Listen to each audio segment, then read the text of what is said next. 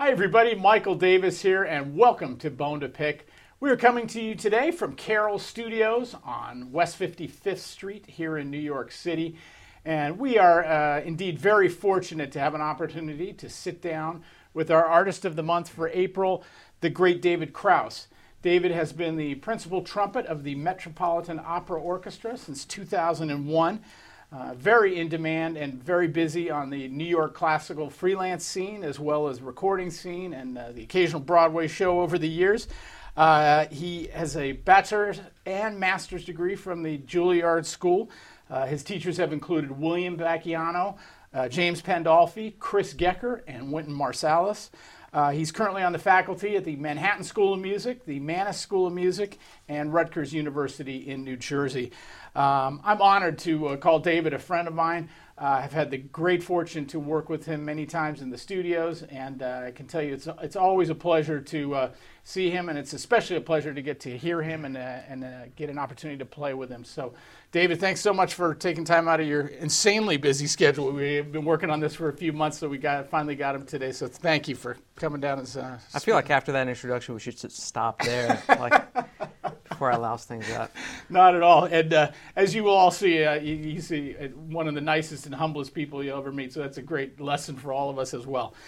You know what, let's just start from the very beginning, talk about growing up. I know you grew up in Long Island, so obviously close to here.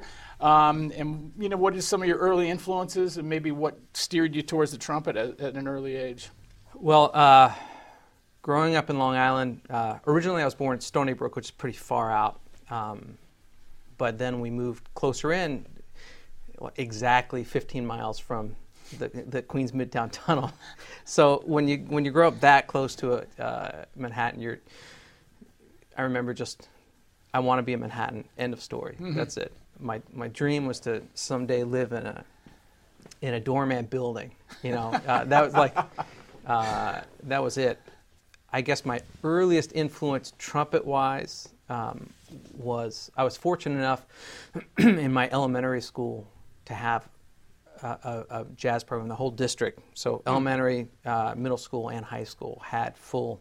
So fourth grade, they were like, what do you want to play? And somehow I landed up with a trumpet. So I was really fortunate to have had great band directors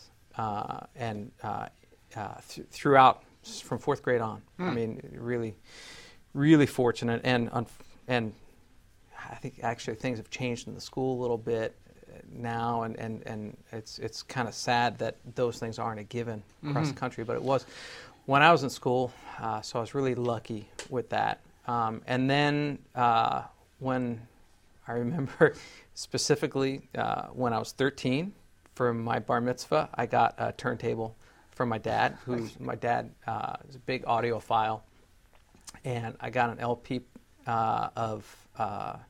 of Wynton. Oh, wow. Cool. So this would have been like 84, and Wynton had just come out with his Haydn Hummel, and his Hothouse Flowers was right around there with strings, and he had a self-titled. It was just called Wynton. So I remember listening, wearing down those grooves, and transcribing the solos and just trying to, the ones that I could play, the slow ones, and just trying to sound desperately like Wynton, which is a ridiculous thing to try because, you know, nobody can sound like him. But that was like the mainstay of my musical influence, just listening to those records. Wow. Well, talk about a great person to emulate. You know? I mean, it doesn't get much better than that. So right. Yeah. Good fortune to go in the right direction early on. Yeah, and fortunately, my dad especially was a big jazz fan, and not a musician, but neither of my parents musicians. They both played piano, but my parents would take me in at a very young age to the Blue Note when so they saw how much I liked Wynton, and so whenever Wynton was playing, and back then his group used to play. But now they're touring. They just got back from Europe. They're all over the place. But they used to play at the Blue Note pretty regularly in other clubs. But I remember going in at age 13 to the Blue Note for the first time and sitting right dead center, right up, and this was, I remember hearing Wycliffe Gordon play in the quintet. Was it a quintet? I guess it was a quintet. And his slide, like, would drip like right over my 7-Up or whatever I was drinking. So that was an amazing experience. First of all, being there with my folks, and then being there so close to him, and then my mom urging me against my will to go talk to him because I was just so embarrassed. And finally, so after enough times, he remembered me, and he said, well, why don't you come to my apartment and play for me? And I think my body just literally died for like a good couple minutes. I was just so taken back. And so that started, and we're still pretty, I still consider him a teacher, but yeah, we'll text. He just texted me a couple days ago, see how the family is, but it's that's probably my biggest and earliest musical influence. Awesome. Yeah. That's fantastic. Well, I mentioned in the intro that you did your college years at Juilliard, obviously one of the preeminent schools anywhere in the world. Maybe talk a little bit about your time there, and I guess I'm assuming you were a classical major. I think back then they probably didn't have a jazz major, but what was that like, and what were your experiences there in terms of teachers?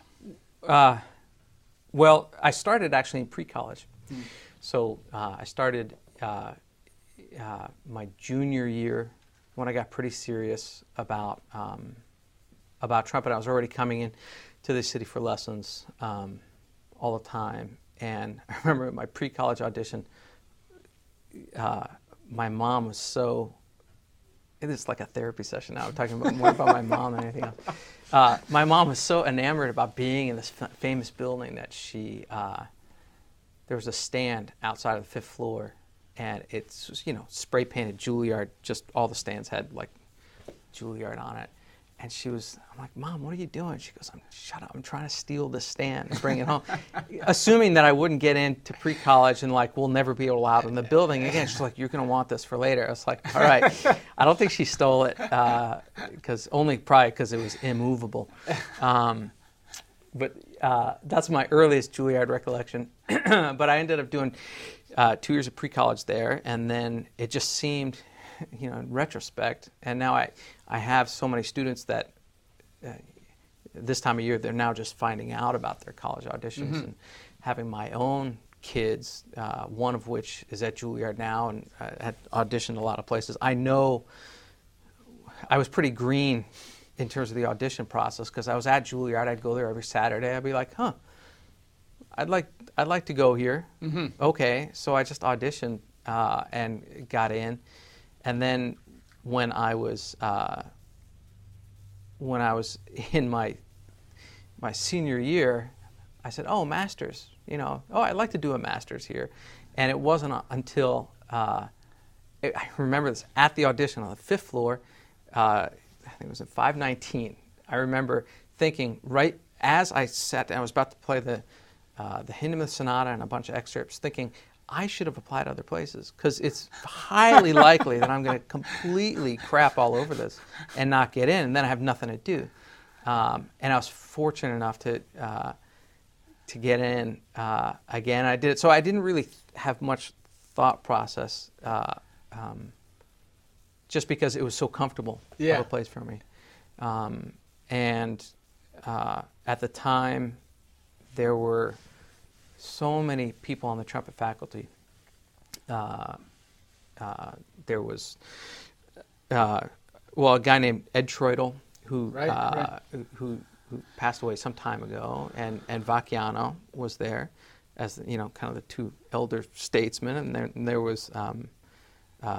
Ray Mace and Mark and Mel Broiles and Chris Gekker, and then Phil Smith too for a while. So there was a lot of people.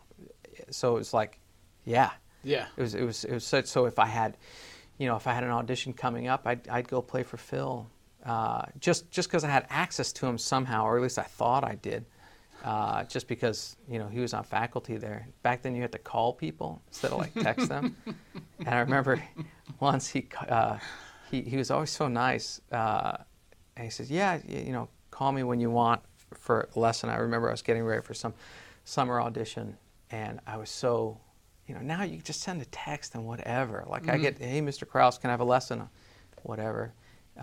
It's easy to respond, but back then having to call their home number. Right, right. It was like dialing 201.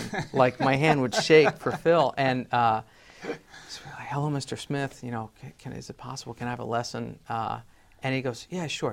He says, would you mind calling me after the Super Bowl? Like I didn't, I had called him during the Super Bowl. I was like completely, I had, yeah. So, really but there were a lot of people to take lessons with, and it was a really great scene for me. The only drag was there were so many great players, and I was a late bloomer. And that's not me being humble. That's me stating the facts. Like there, I was getting second on all the concertos, not trumpet concertos, like the piano concertos and stuff. And I didn't really get like good assignments or audition well until late in my undergraduate and then into my master's. I for one reason or another. But so it was hard. It was hard.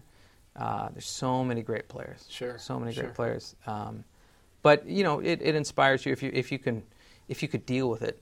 It's competition is a good thing. Yeah, absolutely. Yeah. Well, you certainly figured out the audition thing. I mean, how to rise above it. That's but one of the great. You only have to do it once, really. You're absolutely right. That is the great thing about going to a school like Juilliard. You're just going to be, as long as you can deal with it, you're going to be inspired by all the great players around you. I always found it almost as much as the teachers in a certain kind of way. You know, right. Like it's inspiring. Then it was like really depressing. Like, I'm not being funny. Like you'd walk on the third floor of Juilliard and you hear Jens Lindemann. Do you know Jens? Yeah, sure.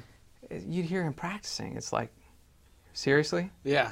Like, he's literally practicing double-tonguing octaves, like fast. Like playing, like the ga is the second octave, and then three octaves and all this stuff. And guys like Mark Niehaus, Rich Kelly, it's too many players even to go into. Kevin Cobb, right. Mark Inouye's with me. I mean, so many guys. I'm leaving.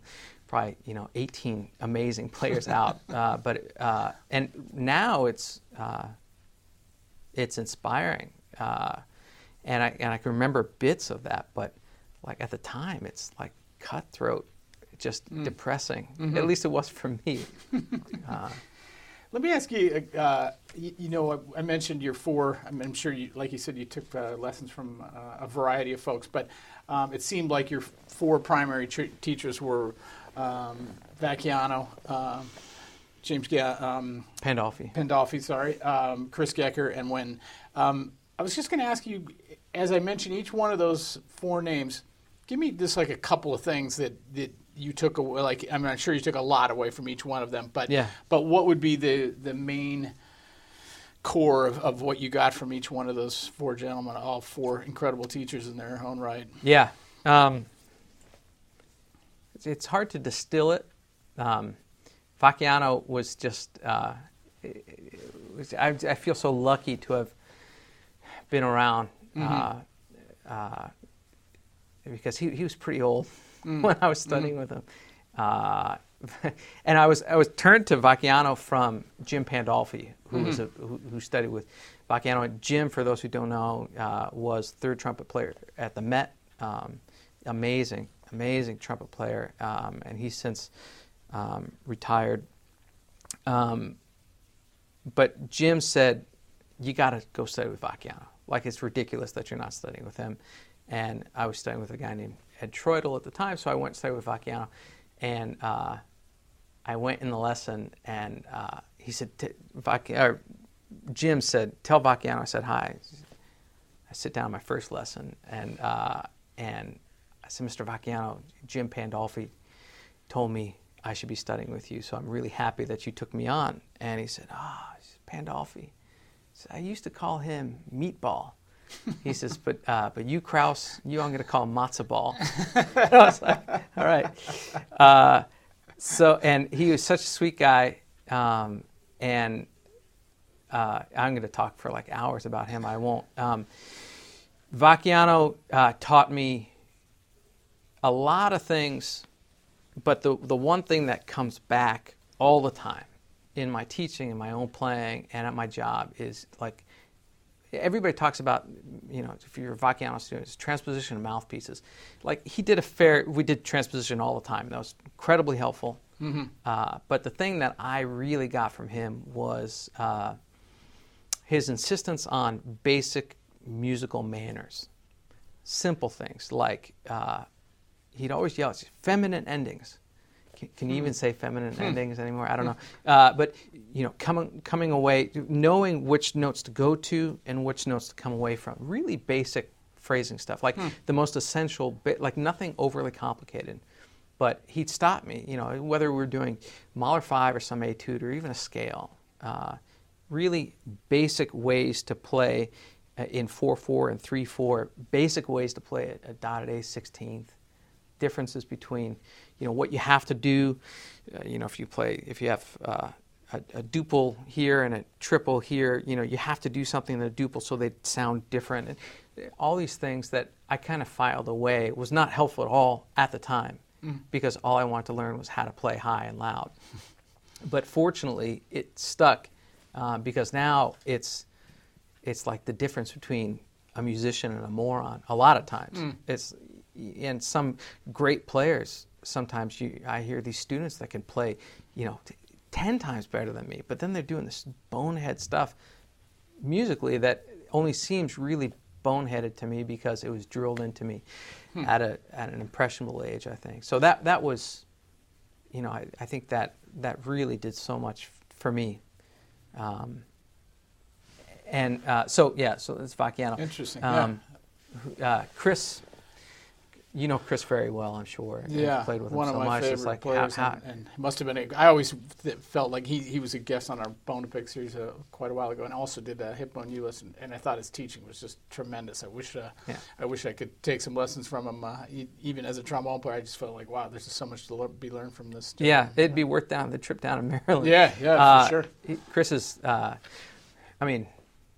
probably the most humble and nice. Despite his physique, which you know, he's such a strong guy, but such a soft character. I can't say enough nice things about him. Musically, he was a real big proponent of just being prepared, like musically prepared, like physically prepared with your trumpet playing. All of his books. Talk a lot about different kinds of articulation, being prepared to play high, low, fast, loud, and being really versatile. I think simply because he really made a career out of being so versatile. Yeah, you know, I would see, you know, in our lessons, I'd be like, so where are you coming from? Where are you going? He says, well, I'm coming from two Brandenburgs. Like, he used to play Orpheus and St. Luke's kiddie concerts, and they used to do Brandenburg on it, and they do those, you know, 2 or 3 shows a day for like a week at Carnegie or wherever it was, and, you know, he would play the Brandenburg twice in a day, and then teach me, and then go play a couple sessions, and then maybe a show that night, or performance somewhere else, or subbing at the Philharmonic. So he could do all these different things. Forget musical styles, just being able to like play it right. Insane. I don't know anybody else that can do that. So just on a minute level, just being able to play, to develop your arsenal just with sound and articulation, and the importance of just being on when you need to be there, and actually some of the greatest lessons I learned from him was I used to babysit one of his kids, and it's funny to me now because Liana's older than my kids, and my boys are 20 now. So it's strange to think that it was so long ago. But she was a baby, and I used to babysit, so I'd have her in a stroller. Well, Chris was like, "Can you just follow me around?" So I'd be like here, like or in on 54th Street, and Chris would be doing a commercial jingle, and I'd just be trying to keep Liana entertained, and he'd play, but I'd listen, and it's like really hard stuff to play, and he would just, you know, E major up high on the trumpet, which is not easy, and he wouldn't miss, and you know, just being prepared, being ready to play what's asked of you was hearing him play, and then talking about it was really invaluable. And how about Wynton? I'm sure you learned a lot from Wynton, especially against having an opportunity to study with him so young. But in a way, it's funny. In a way, being in the same room as somebody like Wynton, I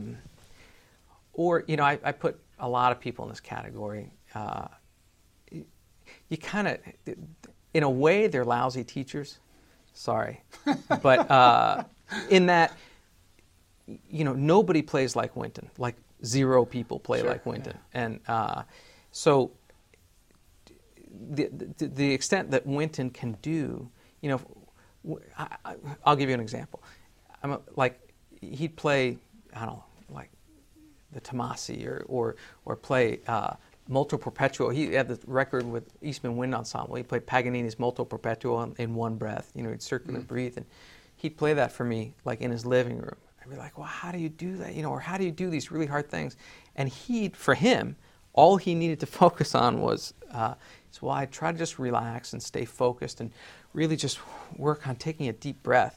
I'm like, that's it? It's got to be more than that. You know, it's like, what he's not saying is that he practiced, he did his work when he was a kid, and it stuck, and what he's not saying is that he's one of, if not the best trumpet player in history. Sure.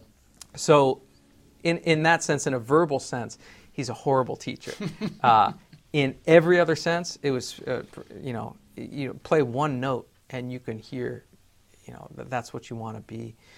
But I learned from him beyond just what you can derive from listening to him. And hearing him speak about anything, really.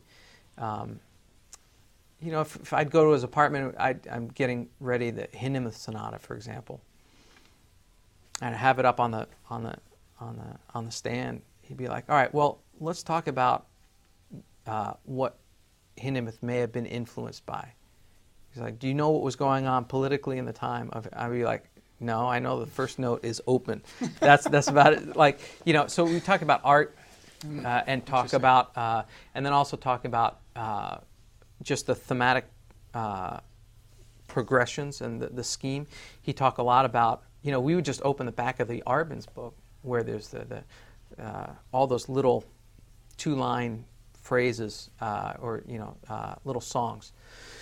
And he'd be like, "All right, I remember the first one." He says, "Let's play this." And I'd play it, and he goes, "Well, you're not really playing it because check it out. This is a statement. Is this a statement? Is this a question? Is it going someplace? Where is it going?" So we kind of break things down very almost seemingly mathematically just to make sense of the music and like basic phrasing things. So from him, I just learned how to look at, putting trumpet aside, how to really be a musician or an artist as a whole. Again, it's hard to talk about because it's so much, but just really inspiring. And then Pandolfi, tone. There's so many great tones. Even Gekker's tone, Vacchiano's tone, Wynton's tone, and Pandolfi's tone are four equally beautiful, amazing, different things. It's like saying, which of your children do you love more? You know which one you are. But Pandolfi taught me physically how to make a good tone. And it wasn't easy. I babysat for him, too. I babysat for Bobby, his son. And when I accumulated enough babysitting hours, I'd get a lesson. And he lived right across the street from the Met on Columbus Avenue. And we'd go and have these lessons there or back in the Met, and we were just literally just trying. He'd scream, just trying to get a sound that is tenable, one that is reliable and something that you can. And so that was, without that, he really turned my playing around 180 degrees, and I think without him, I definitely wouldn't have a job or be probably in music today, definitely. Wow. Well, you certainly had great direction from all these things. It's cool that, you got no excuse. You got something, unique from each person. That's very very cool. And years ago, I used to live on 71st. I remember. And I used to walk down the street, and it took me a while to realize that it was Jim. But it was like, you're absolutely right. I was thinking, man, that guy's a gorgeous sound. Who is that? Yeah. And especially like in the summer, the windows would be open and you could hear him. It's like that scene in The Godfather where like they're going down the street and you hear that right before he gets shot, you hear a trumpet player practicing scales. Yeah. Well, let's jump ahead and talk about the Met, because I know a lot of our viewers would be interested in many of the facets of what that has become for you. You won the job in 2001, so you've been there now a long time, really. Can you talk about what that was like, the audition process, and just your memories of landing the job in that initial first year or two being there? What that was like for you? The audition process was like any other one now. Prelims, semis, finals, and I do remember that they were all on different days. Just because I, for one reason or another, or maybe the prelims and semis there were three different days. So I remember, and at that point in 2001, I had been taking auditions for about 5 years, and getting close in some, close enough to keep me going. Mm-hmm. But like we were saying before the interview, you asked me how old my boys were. So we had. My wife and I had kids at a pretty young age, and we're living in Manhattan. So, she was working, fortunately, kind of providing while I was freelancing, and taking auditions. And I got pretty close to some jobs, not New York, but by the time the Met came around, I had already quit taking auditions. Wow. I hung it up at one point because when Chris moved, I was doing a lot of freelance work thanks to Chris Gekker in New York, and then he left for Maryland to take a teaching position there, and like with about 70% of anywhere I hadn't made inroads making the finals in an orchestra, and they were calling me for the sub list. Everything else pretty much went away. Wow! After Chris left. Okay. That combined with our rent, combined with the fact that we had to feed babies, and I was like, and then going to take auditions, it was like, how many of these am I going to do? Like, I got to put bread on the table. So, at one point, I quit, and realized that. I had nothing else to fall back on because, like I said before, I'd been at Juilliard since I was like 15 years old. So the only other thing I knew, this is going to get depressing. The only other thing I knew how to do was cook, and I didn't really. I like to cook, so I put up signs on the street corners. I was living at 90th and Amsterdam at the time, so I remember like right under like the Dan Smith will teach you guitar like posters, I put like West Side Chef, and I had a beeper, and I changed. Everybody had a beeper, right? It was like it was the 90s, and I changed the outgoing voicemail on my beeper from hey, David Krauss, trumpet player, I'll work for anything, to this is West Side Chef. And nobody called. The only call I ever got was Charlie Baker. You know Charlie. Yeah, sure. He, at the time, he was personnel manager of the New Jersey Symphony, in addition to principal trombone. And he goes, I was trying to reach you, but I just kept getting the chef. So I missed out on work on that. So that was short-lived. I didn't get one cooking gig. So that was short-lived. So then I was like, all right, I got like a 4 on my SAT, so I didn't really have many different options. So I figured I might as well stick with this. And thanks to my wife saying, you should probably just do this a little more. And then I got the Met. But I remember those days.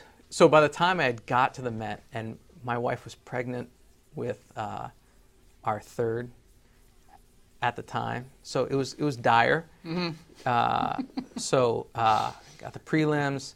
I remember like saying, all right, just be cool. So I ate the same thing. I wore the same clothes. I kept the same underwear on, same socks. I did everything the same. I ate the same thing. In the morning, I had like a banana and a glass of water or something else. Like I did exactly, like I'm not like an OCD kind of guy, but like that day, that week I was. And yeah, and then I won the job. Funny thing about it was that I won the job, and Pandolfi and a couple others took me out. I won the job. We were done in the afternoon, like at 1 or something like that. I remember it was daylight out. And they took me to Il Violino, that sure, place, yeah, right across the street from Lincoln Center, and went to the bar. And Pandolfi was pretty proud because I was a student, and now I'm playing with him. And some of the other guys from the section was there, and we saddle up to the bar, and I said, I'll have a beer or whatever. And the guy carded me. So that was funny. Pandolfi fell off the thing. But, so I had a couple beers. I think I drank a little too much. And I called my wife, and she was working in New Jersey, teaching violin in New Jersey, and she had the car. And she had to make it down to 54th Street to teach there because she was making money. And I called her in New Jersey. I said, I want. She said, that's great, but you have to take the car from me. So she came down Columbus Avenue, and I came out of this bar. And she goes, I love you. This is great. We'll talk about it later. I have to get to work. So she left me the car, and I didn't know what to do.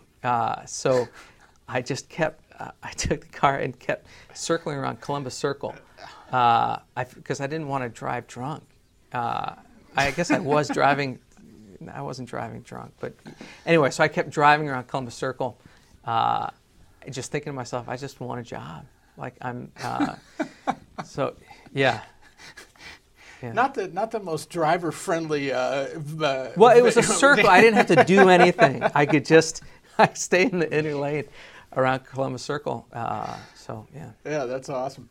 I'm sure you were coming through Juilliard and knowing all those guys, but it is now you're like a significant part of it yourself. But the lineage of great trumpet players who've gone through the Met, but in particular in your chair with Mel Broiles and Mark Gould, and what was that like for you?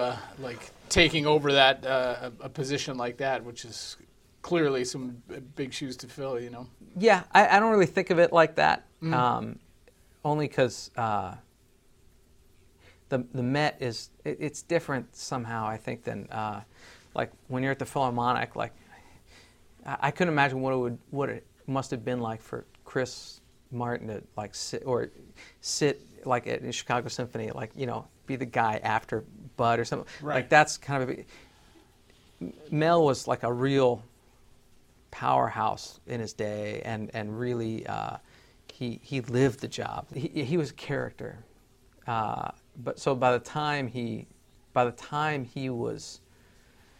retired, he didn't really retire. He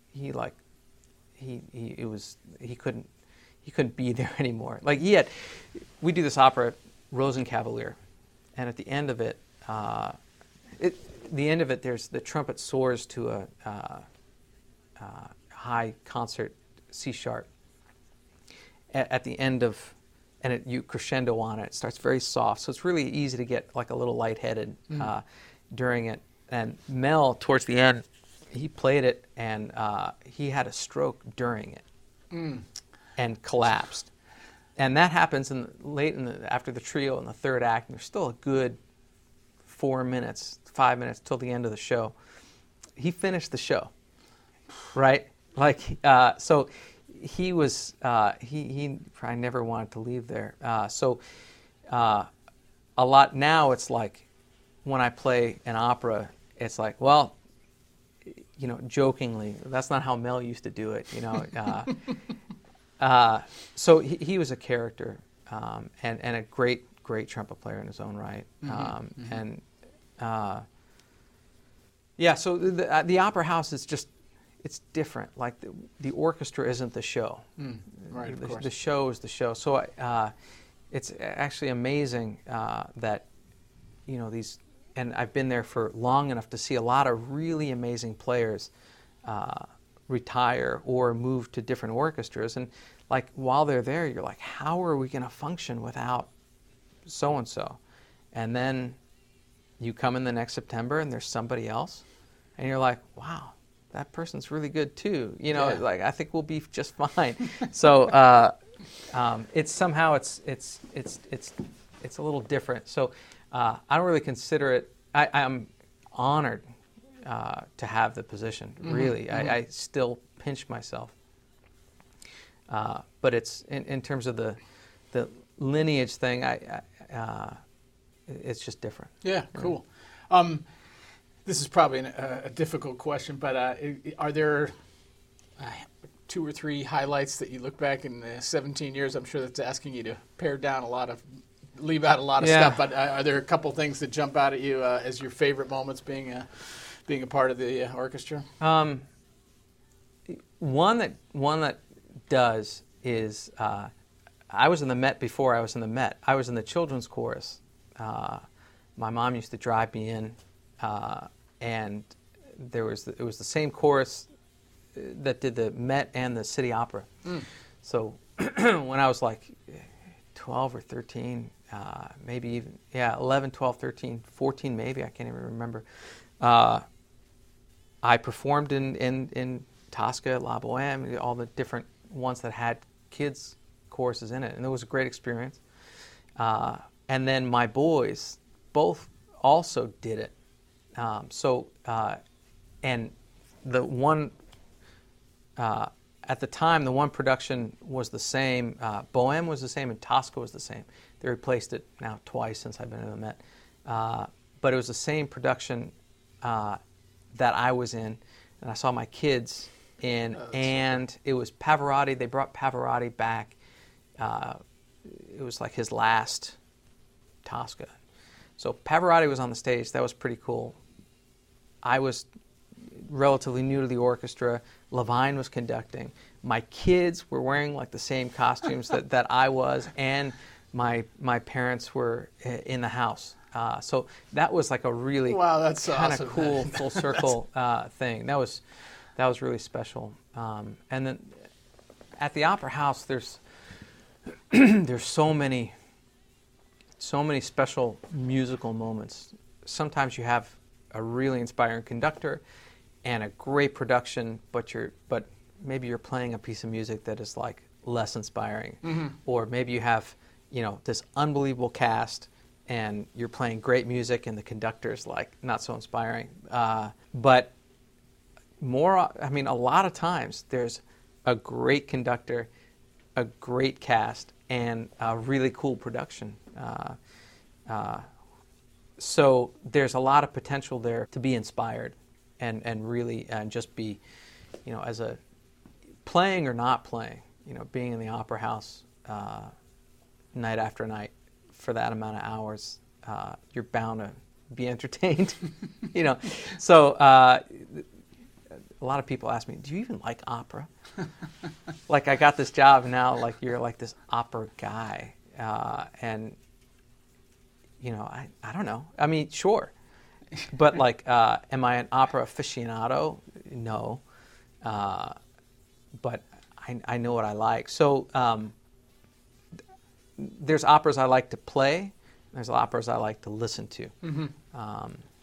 No trumpet player has ever said, "Oh, you know, I just played a Mozart opera that, you know, it's like such a great experience." But actually, the first time, not playing it, but just being involved in the first time I did a Mozart opera with Levine, it was crazy.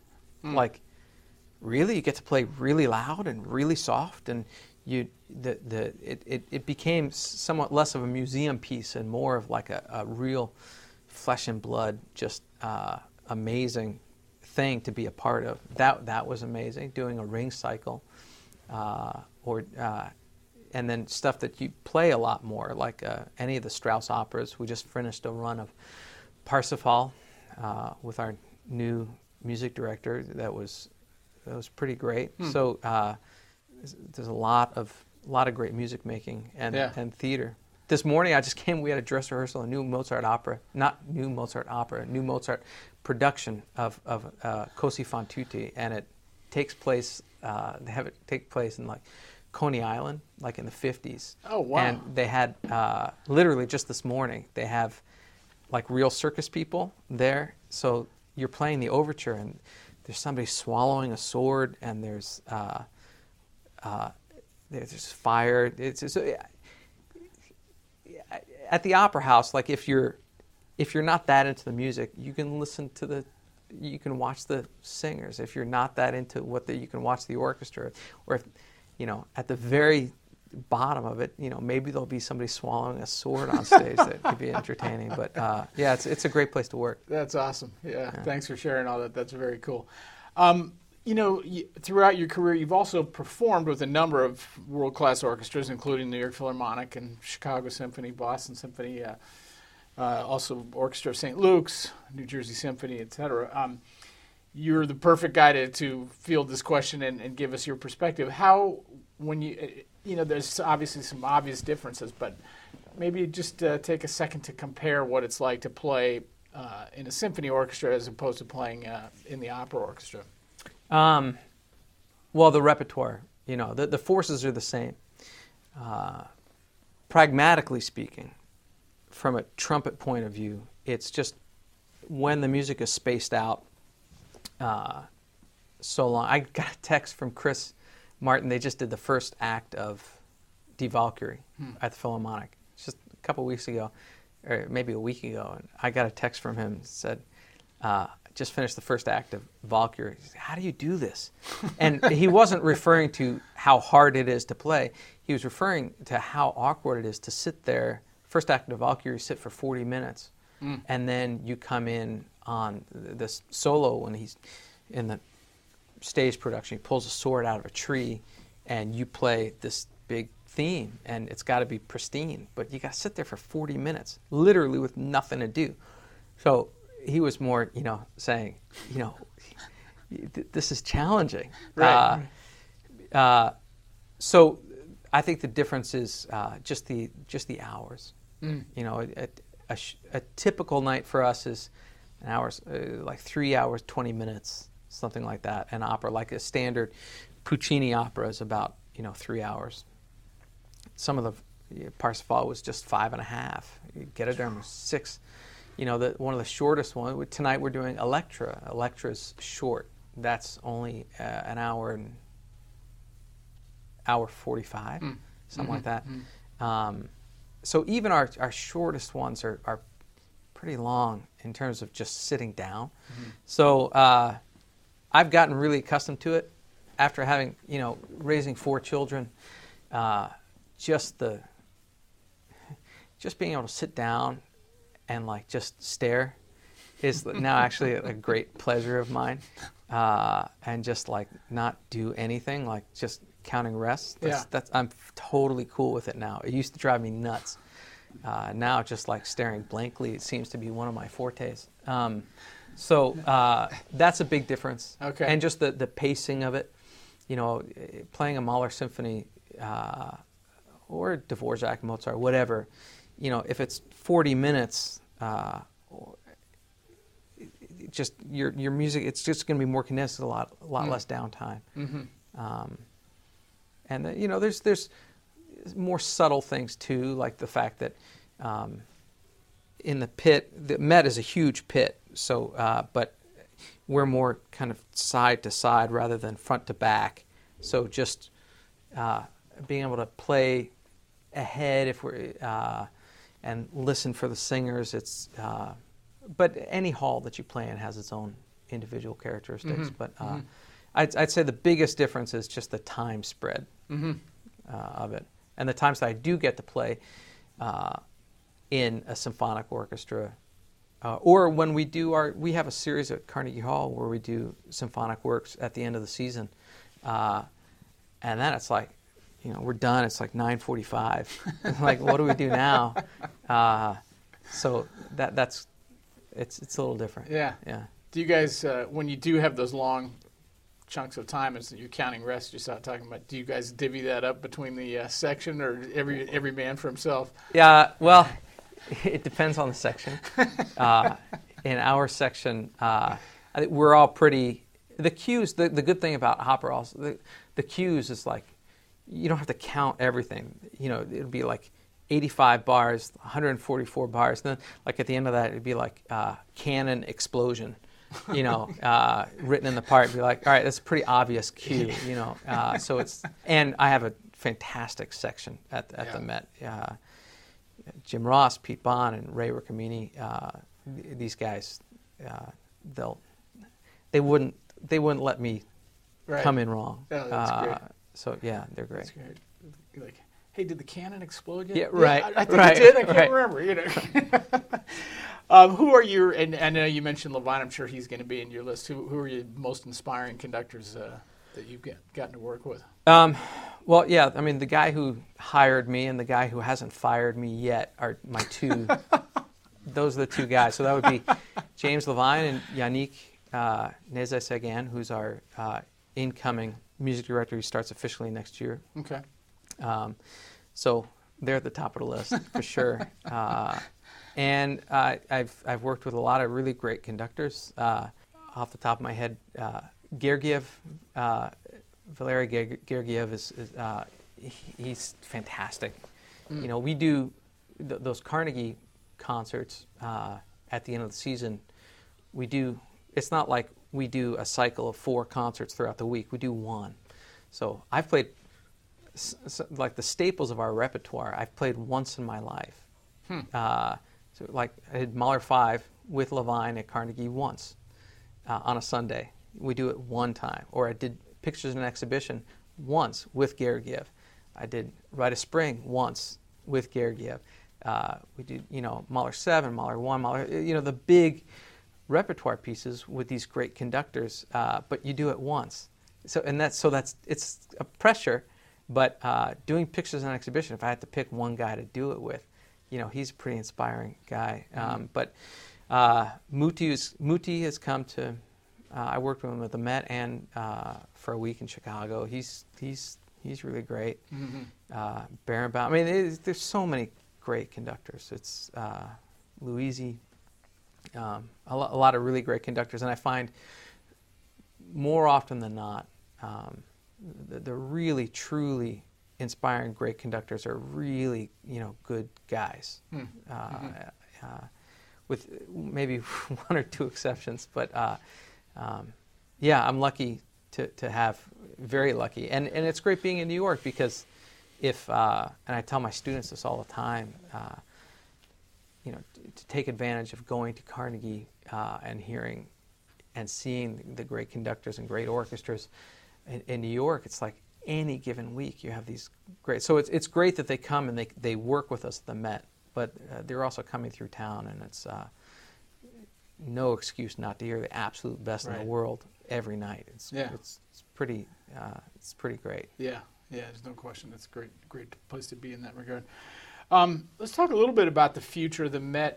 It's been interesting, just as a consumer and as a fan of live music in general, but certainly all facets of music. But the Met seems to have figured out new ways of marketing itself and putting their product out there. And, you know, I know there's various things that go on in terms of general managers and people in that camp. And but how do you see the future unfolding for the Met? Obviously, it's one of the hopefully well. Clearly the premier opera orchestra in the world, but or production company, however you want to describe it. But it seems like they're constantly still trying to figure out new ways to bring opera to the general public.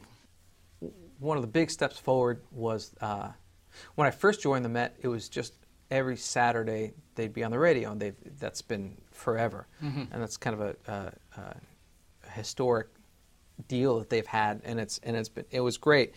But then, once our new general manager Peter Gelb came in, there was a media agreement that we do live and HD movies streamed to the world. So that's been really cool, And during the overtures, they'll have the cameras on the pit. So I'll get texts and emails saying, I saw you, and it seems like, and I know a lot of people that would rather, they're out of town, so it's a great way for $20 or whatever, how much movie ticket is, you go and see him, the Met at the movie, and it's mm-hmm. pretty amazing. I've never been to one because I'm always working, but I'd like to. My parents once went, and I was interviewed. They do these interview things, and they interviewed me as part of, I don't know why they did, but they did. So my parents would usually come to the Met Opera House, but they went to the movie theater just to see, So the interview was like 45 seconds. I mean, max, it was a minute and a half, uh-huh. max. And I got a phone call from my mom saying, "You're so handsome," and I can't believe how long the interview was, a solid 20 minutes. And I was like, "Mom, it was like maybe a minute and a half, maybe." She goes, "David, I swear, it was 20 minutes long. I was looking at my watch, and you were just so handsome during the whole thing." I was like, "All right." She's a proud mom. She's a proud mother. Yeah. So those are really great. I think it's such a big house with so many different unions, so complicated. I purposely am never on the musicians committee because I know I would fold in a heartbeat. Mm-hmm. So whatever. Yeah, okay, good. I see. So that's not good for orchestra right. committees to do. So I'm fortunate that we have a strong one. And the thing that strikes me the most is... at least in the opera house, when you have these new, either a new opera or a new production or something, and it's exciting. Like I was saying this morning, we had,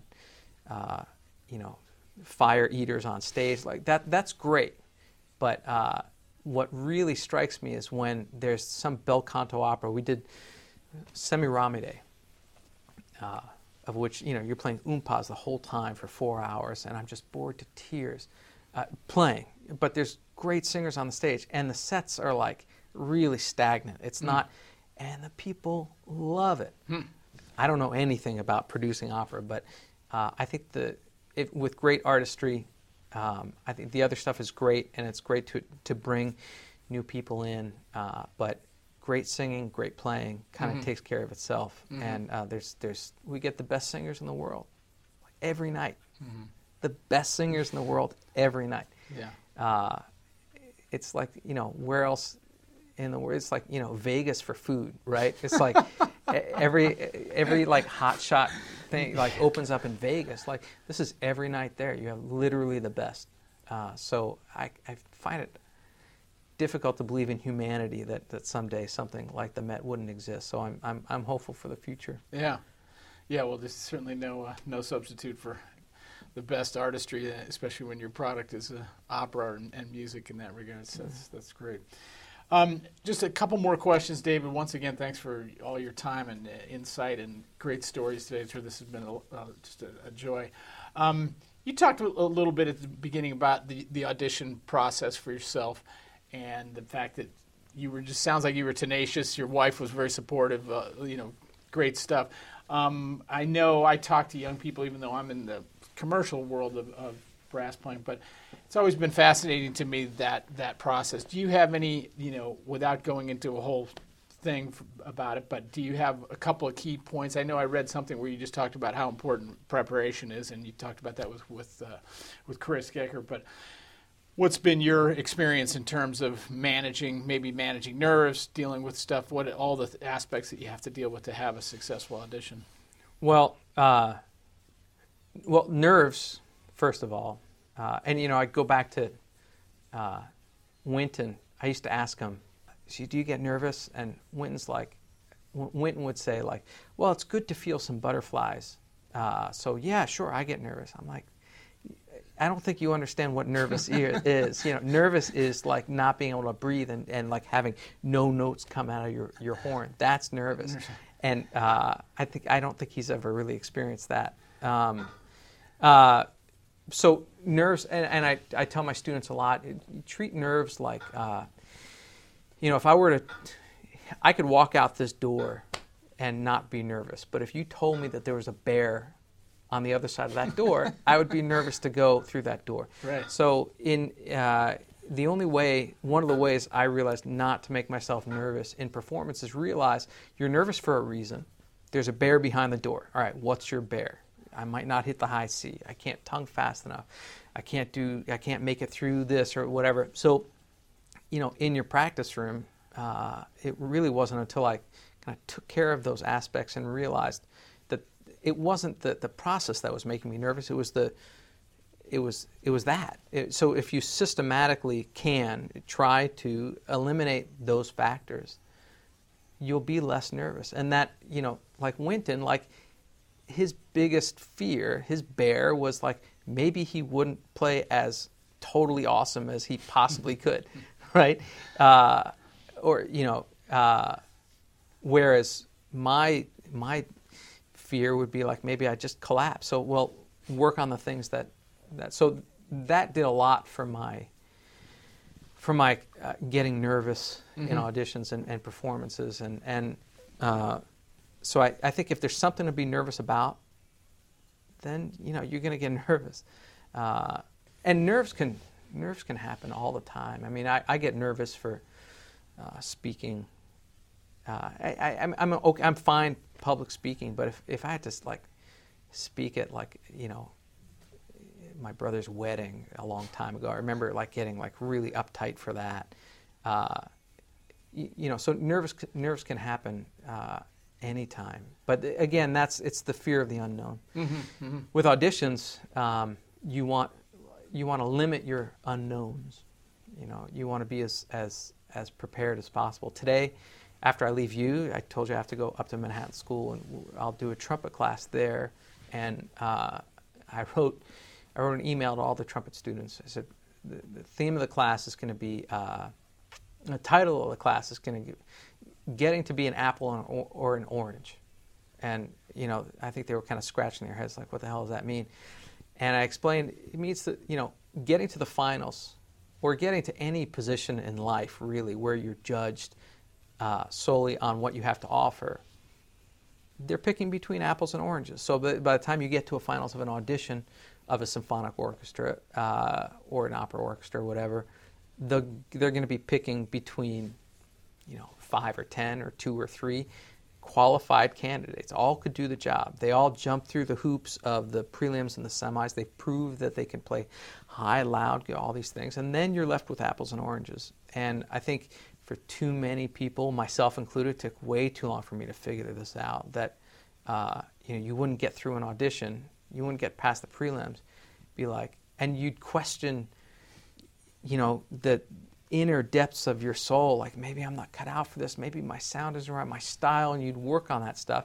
You're like, no, like, it was out of tune, or no, it was out of time. So the class that I'll do at 6 o'clock tonight is just working on those things, taking the standard, you know, Petrushka, Mahler 5, Leonore, Pines, Rome, all these things, and going through, and I'll have the students play them and say, you know, you might be the greatest artist in the world, but you're not going to get heard unless you satisfy these requirements. And I think so much of that wasn't addressed by my own playing earlier on. You know, I think I was the same musician when I wasn't winning jobs or placing than I am now. Just I figured out that you have to satisfy those things, and then if you're lucky enough to get, you know, in the finals enough times, you know, they'll pluck you. You know, you'll be the fruit that they want that particular day. But I think the key is, and it's something I try to instill in a lot of my students, is that, you know, your first job is to play in tune, play in time, mm-hmm. and not be a total moron phrasing wise. And then, you know, then you can get into the specifics, like how you feel, or like what the music is saying. But unless, you know, those first couple rounds is like just seeing who can play.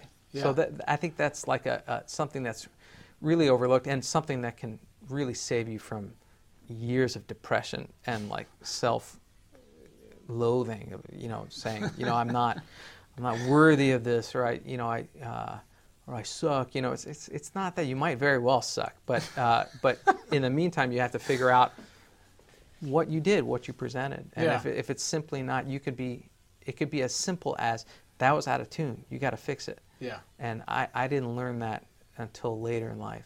Yeah. Yeah. That's great. That's a great insight. I mean, let's face it. I mean, like you just said. I mean, if it's got to be in tune and in time, those are the first two things, and, you know, right. Hopefully with a good sound. And if you have those three elements, you're right. going to be in the ballpark. You know, then, like you're saying, they're picking apples and oranges. Right. Yeah. David, last question. I always kind of end with this. We have a lot of young folks who tune into these interviews, and we appreciate you watching. And it's not hard to do when you get an artist of this stature and get to hear their insights. It's great for all of us to have an opportunity to sit down with somebody like David Krauss. David, you have two soon-to-be 21-year-olds, so you probably are well seasoned in how to approach this. But what advice do you have for especially young musicians? I know one of your sons is a cellist. It's such a changing landscape in terms of the music business. Certainly in all areas, it's certainly more competitive now, more than ever. If you had to pare it down to maybe one piece of advice, what would you say to young folks coming up, in addition to playing in tune and in time? Yeah, I know in my own experience with my own boys, one, like I said, is in film school, and the other's at Juilliard pursuing music. It's not like becoming a doctor or a lawyer, I would imagine. And I'm not saying that's any easier, but to a certain extent, if you pursue a profession, if you get a degree and fulfill these things, and if you're lucky enough to get a job, all of the hard work that you've done will remain. Mm-hmm. You know, like it's hard being a musician, because like you practice since you're a fetus, and then all of a sudden you want all that stuff to stand for something. But at the end of the day, it doesn't, because you're behind a screen auditioning, or maybe, you know, if you're being a freelancer, maybe, you know, you don't get called from a certain contractor. There's so many variables. Like all the hard work that you've put in, maybe at that time won't line up. You won't get an audition, or you won't get a call, or you know, I've got two daughters too. One of them is at they both play instruments, but the other's at LaGuardia, and she does musical theater. And, and you know, it's heart crushing to see when your daughter doesn't get picked for a show or something like that. You know, and her life ends. You know, and my life ended when I didn't audition, when I didn't advance for an audition. But I think that the key is, Chris Gekker gave me some really great advice when I was in school, and I was it was looking like I was gonna freelance in New York, and I was lucky enough to do it for 5 or 6 years. But before I started, I said, you know, how am I gonna do this? Like, is it possible? And he said, you to be a freelance trumpet player in New York, or a successful musician in New York, you need two things. You need a good tone, and you need not to be an asshole. And I laughed, and the older I get, the more I see that as being true, because you know, if you have a tenured position in an orchestra, that's different. You can afford to be one to an extent. But if you're, you know, if you freelance and your reputation precedes you many times, you know, there's only a handful of trumpet players that I know that have a really beautiful tone who are nice guys. Yeah. And those two things together. So I would imagine that extends to many professions, and at least in my own family, from all my kids, that I encourage them to, you know, you're going to face hard times and face a lot of rejection if you're going into the arts, and it's all very subjective and it's not fair. And I faced my fair share, but had I quit, you know, I'd be doing something else now, and maybe not as successful in whatever field it was. But I think just showing up and being a nice guy, just be a nice guy and have a nice sound in whatever endeavor that you're trying to do, and just keep showing up. I think that's a pretty important thing to keep in mind. Yeah, that's awesome. Great advice. I feel like a jerk giving advice. You know, no, it's like, who am I? But yeah, whatever. Well, that sounds like a great spot to wrap it up. But David, we thank you again for all your time today, and for those of you who come to New York, go hear the Metropolitan Opera and hear this gentleman, one of the great trumpet players anywhere in the world. So, David, thank you so much. Thanks, Mike. Appreciate the time. Sure. And we will see all of you next time on Bone to Pick.